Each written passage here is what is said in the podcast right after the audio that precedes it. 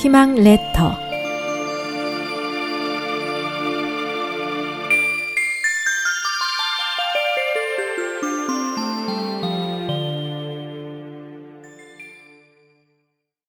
자신을 풍요롭게 하는 것.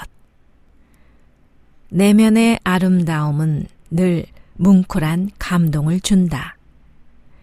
인도에서 신발이 귀하던 시절 신발 한 짝에 대한 간디의 일화가 있다.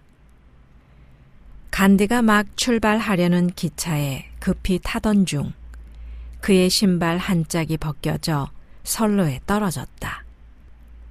그 모습을 본 주위 사람들은 아까운 신발이 떨어졌다며 안타까워했다.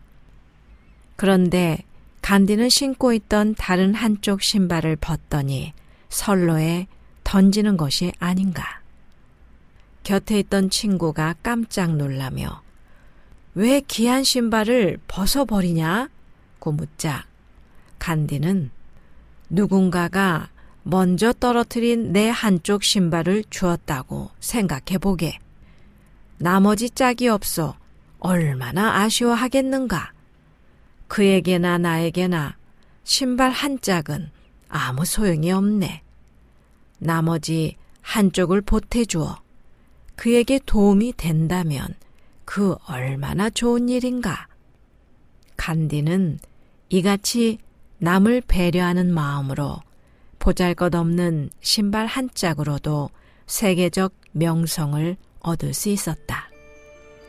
상대를 배려하고 존중하는 마음은 자신의 삶을 풍요롭게 한다.